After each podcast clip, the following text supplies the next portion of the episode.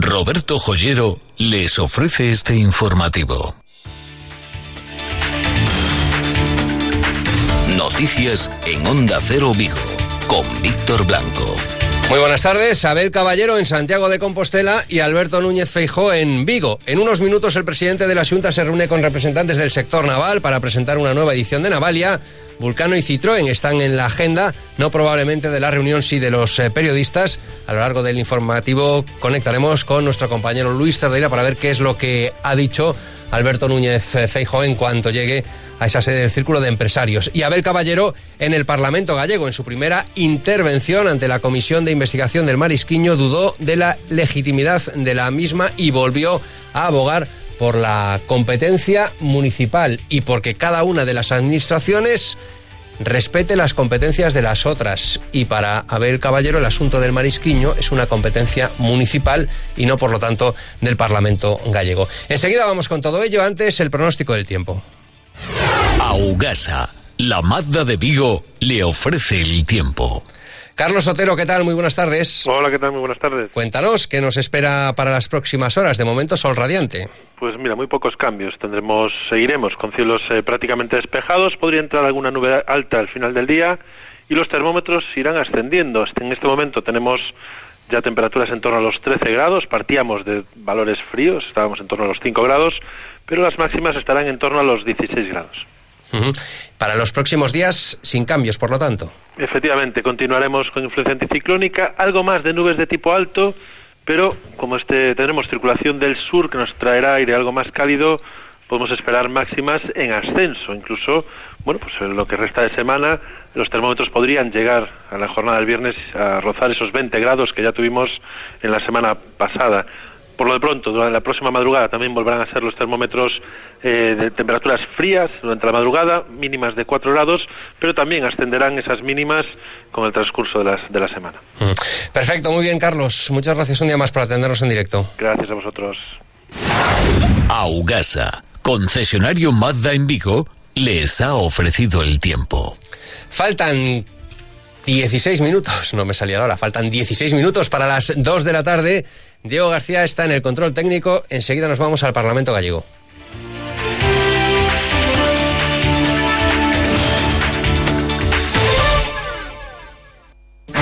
Recuerdo momentos señalados en la familia con los regalos de Roberto Joyero. Recuerdo que era una emoción ver cómo se abrían esos paquetes y aparecían joyas, relojes, mis primeros pendientes de oro.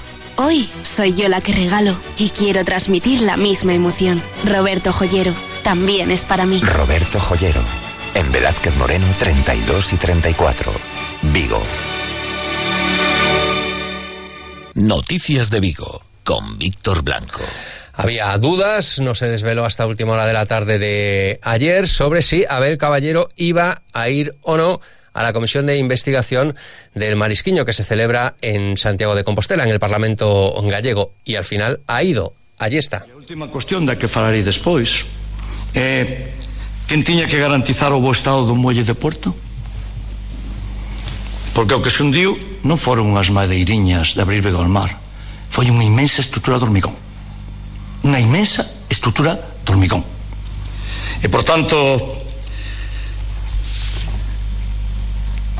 o titular desa estrutura é o Porto de Vico. O titular desa estrutura é o Porto de Vico e falarei, Presidenta, na miña intervención final porque hai que dosificar o tempo. Por todo o que teño que informar falarei desa parte se vostede me o permite. E por tanto, o que tenga propiedad e o que tenga obligación de garantizar aquilo é o Porto. E non asino responsabilidades. Eu non asino ninguna responsabilidade eu me limito a decir de quen é a obligación de cada parte en cada, en, en cada momento. Gracias, señor pues a veces hay esta suerte, no podía ser más oportuna esta conexión en directo con el Parlamento gallego porque Abel Caballero ha dicho lo que probablemente sea de lo más importante en lo que concierne al interés de los eh, ciudadanos eh, en esa comisión de investigación del Parlamento. Dice que no asigna responsabilidades, pero ha vuelto a insistir en esa idea de que efectivamente lo que se cayó durante el concierto de Omar Isquiño fue un muelle, no fueron las maderas que en teoría eran responsabilidad del Concello, sino un muelle que, como viene diciendo el alcalde Abel Caballero, era responsabilidad, es un terreno del puerto de Vigo.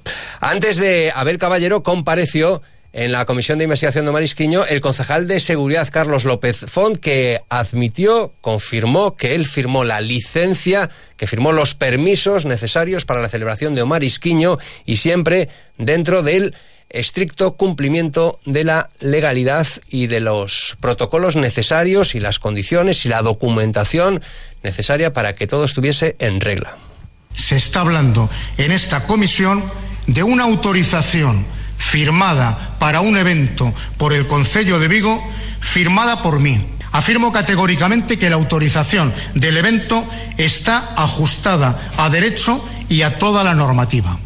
Con mi firma del día 1 de agosto de la autorización del evento, avalo los informes técnicos, los informes jurídicos y la legalidad de toda la documentación presentada que fue requerida a los organizadores y, solicitantes del evento.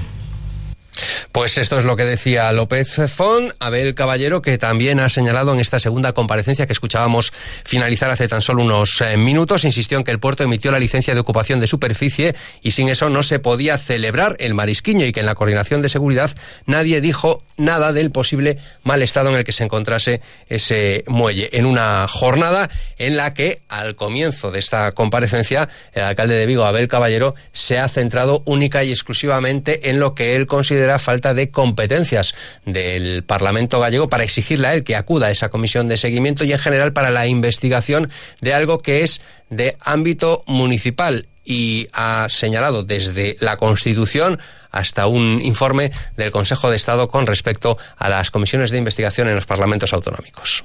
Las, as comisiones de investigación que podan crear os parlamentos autonómicos, ahora xa fala desta, han de conectarse necesariamente co exercicio de control parlamentario sobre a acción do Executivo da Comunidade Autónoma. Da Comunidade Autónoma. Repito, o Consello de Estado fala das comisións de investigación autonómicas e dice exercicio de control parlamentario sobre a acción do Executivo da Comunidade Autónoma.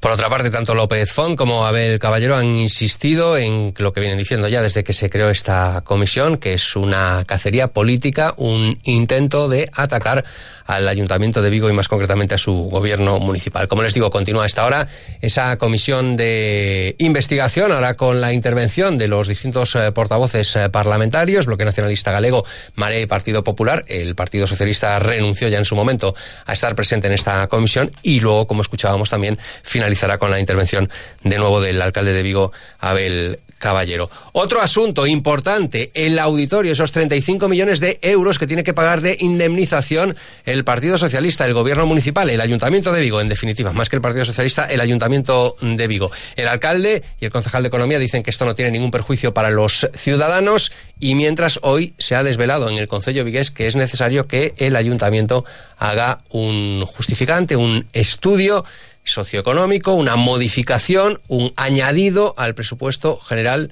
del Concello del año 2018 precisamente para hacer frente, para justificar que se hace frente a esa deuda de 35 millones de euros que salen a juicio de Marea de Vigo del bolsillo de todos los vigueses a pesar de lo que diga el alcalde. Escuchamos a José Luis Xacome. Do peto de todas e de todos os ciudadanos de Vigo. Concretamente, do superávit que non é máis que impostos que se cobran á ciudadanía de Vigo non son executados e van a parar a esa bolsa sen fondo deste Concello que é o superávit, da venta do solo do Hotel Samín, da venta do inmoble do Reitorado, que ainda non se produciu, pero aquí ben computada, e da venta de patrimonio municipal de solo. É dicir, a débeda vergoñenta do auditorio vaise pagar con ventas de patrimonio deste Concello e con impostos con impostos que son cobradas a todos y a todas. Ese informe económico financiero que debe realizar el Ayuntamiento de Vigo, por cierto, que lo vienen ustedes escuchando a nivel autonómico, menudo lío que hay en, en Marea, si deben confluir las mismas formaciones que confluyeron en las pasadas elecciones generales, si no, qué se va a hacer de cara a las europeas, qué se va a hacer de cara a las locales. Bueno, pues por lo menos Marea de Vigo dice aquí en nuestra ciudad que lo tienen absolutamente claro, que se crearon incluso antes que en Marea, confluencia de distintas formaciones políticas,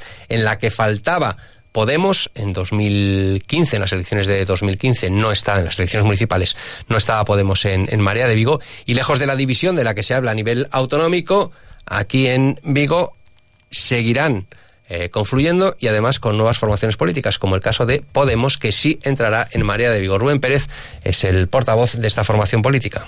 Eh, en no 2015 había un suxeito importante que non estaba que era Podemos eh, pero estamos levamos uns meses traballando e eh, creemos que mm, esa guinda que lle falta ao pastel da Marea de Vigo que, que espacios como ECO, como Podemos que concurriron, no caso de Podemos non pero no caso de ECO si sí concurriu no 2015 nunha candidatura un pouco desas 17 candidaturas que hubo en Vigo xa sabemos que hai xente que vai a estar con nós desas candidaturas que creo que é moi importante. E, e dende logo a partir de hoxe xa estamos en creo que en 15 días teremos o resto da lista e teremos constituída a candidatura que vai a concorrer a María de Vigo que eso para nós é absolutamente indiscutible que a María de Vigo eh, vaya a ser a marca electoral coa que concurramos no proceso electoral das municipais de 2016. Y el Partido Popular de Vigo que ha vuelto a denunciar la carencia de bomberos en la ciudad, con lo cual no se puede garantizar su seguridad en el caso de que haya, por ejemplo, dos incendios al mismo tiempo. Escuchamos a Diego Gago, concejal del PP. Que el señor Font, por orden del alcalde, fue el encargado de rebajar el decreto de mínimos que decía que debería haber 24 bomberos simultáneamente en cada turno de trabajo a 20. Pero la realidad es que a día de hoy el señor Font le dice y le confirma al servicio de bomberos y a todos los miembros del cuerpo de bomberos que con 14 o 16 bomberos simultáneos ya se cubre la seguridad y se garantiza la seguridad, la seguridad de la ciudad. Y lo que hemos comprobado es que hubo grandes incidencias en los últimos meses y en las últimas semanas y al final resulta que los parques de bomberos, especialmente el que está más mermado, que es el parque de bomberos de Balaídos, ha tenido cuando sale el único turno que tienen, eh, eh, el único equipo de trabajo que tienen en cada turno, pues eh, queda literalmente vacío. La actualidad política e informativa en Noticias Vigo. Síguenos en nuestra web. Y continúan distintos conflictos laborales. Ayer le escuchábamos aquí al portavoz de los profesionales sanitarios, de los médicos de los PACs, que continúan con esa huelga después de rechazar el último ofrecimiento, el último borrador de la Junta de Galicia. Hoy el consejero de Sanidad ha apostado por trabajar para en breve alcanzar acuerdos con los trabajadores de los puntos de atención continuada tras concluir el lunes por la tarde la negociación con los sindicatos en la mesa sectorial. Ha señalado el señor Almuiña, consejero de Sanidad, de que se trata de un colectivo importante que el gobierno gallego tiene en alta consideración porque hace una magnífica labor, que está negociando sobre 11 puntos y que en 9 están de acuerdo, por lo que considera que es eh, importante y sobre todo es muy posible llegar a un acuerdo en los próximos días. Mientras también la Junta de Galicia dice que está trabajando con un papel de mediador para intentar que haya un nuevo contrato y solventar la crisis de Vulcano en relación con el ferry Villa de Terror encargado por la naviera Armas al astillero Vigués. En Madrid continúan las negociaciones, no hay acuerdo sobre ese plan de viabilidad, no hay acuerdo todavía sobre cómo y cuándo pagar a las industrias auxiliares el trabajo ya realizado para que emprendan de nuevo los trabajos necesarios para finalizar ese buque. Y también destacamos que en el conflicto de las ambulancias continúan las movilizaciones y los eh, empresarios cifran en 7.000 euros el coste de la reparación de distintas ambulancias que según ellos han sido atacadas dentro del sabotaje que están realizando los sindicalistas en huelga, algo que ellos niegan. Y nos lo contaba Rubén Rey a la una y media, pero indudablemente trascendencia de la visita de hoy de Carlos Mourinho y Nidia Arevalo a esa nueva ciudad deportiva del Real Cruz Celta. Rubén. Así es, y además anuncia el presidente Carlos Mourinho que en el mes de septiembre, es decir, en poco más de medio año, podría empezar la mudanza, el traslado desde Amadroa hasta la nueva ciudad deportiva de Mos. El abogado Irisarri iba más allá, decía que en tres meses se podría ya empezar a observar la fisionomía, digamos, el esqueleto de la nueva ciudad deportiva. Las obras avanzan a buen ritmo. Mourinho siempre ha dicho que sin centro comercial no hay ciudad deportiva y por tanto si la ciudad deportiva avanza y avanza a este ritmo es porque Mourinho tiene muy muy claro, no sabemos por qué, pero él lo tiene muy claro que el acuerdo con Tameiga de algún modo se va a producir, si no es acuerdo, expropiación o por otro tipo de, de situación, pero que en todo caso habrá centro comercial. Bueno, las negociaciones, como sabemos, no existen en este momento, pero nosotros seguimos diciéndole que eh, creemos que la propuesta que estamos haciendo es muy buena y que terminaremos llegando a un acuerdo con, con la otra parte. Estamos convencidos.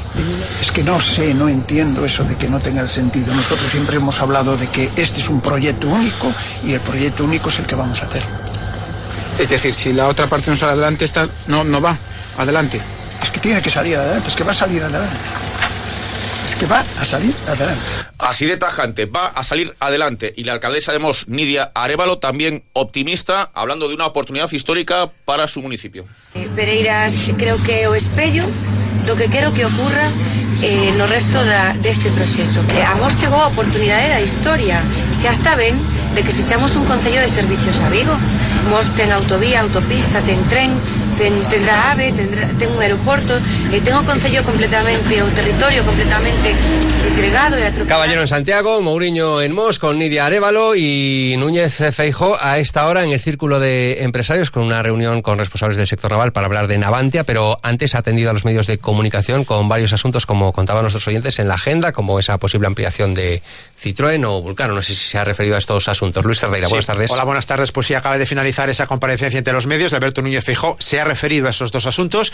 Respecto a Citroën, le preguntábamos si en esa reunión que mantenía con los nuevos dirigentes de la fábrica de PSA se le había planteado la posibilidad a la Junta de Galicia o si se le había dicho que una de las necesidades de PSA del grupo era ampliar el polígono de Balaídos. El presidente de la Junta, Alberto Núñez Feijó, ha sido tajante. No no se le ha planteado a la Junta la posibilidad de ampliar ese polígono de Balaidos. Dice el presidente de la Junta que ese tema no ha estado en la mesa de entre los temas que trataba con los nuevos directores de la fábrica de Balaidos. Sobre Vulcano, espera el presidente que el astillero pueda salir de la situación en la que se encuentra. En todo caso, ha dicho que la Junta ya hizo todo lo que tenía que hacer por el astillero. Dijo que en su momento avaló a Vulcano y que, bueno, pues eso, que la Junta de Galicia, el gobierno autonómico, ya ha hecho todo lo que tenía que hacer. Y sobre eh, Navalia, que se celebra el año que viene, ha señalado que la feria llega en un fantástico momento para el sector naval. Ha dicho que la feria llega en el mejor momento posible y también sobre la posibilidad de nuevos encargos. Ha dicho que en Miami, en esa reciente visita que hizo el presidente de la Junta a los Estados Unidos, en Miami se reunió con responsables de la cadena hotelera Rich. Recordamos rápidamente a nuestros oyentes que en este momento están construyendo ese crucero de lujo en Barreras. El presidente de la Junta dice que en las próximas semanas podría haber buenas y nuevas noticias sobre nuevos encargos a Barreras por parte de esta empresa eh, hotelera.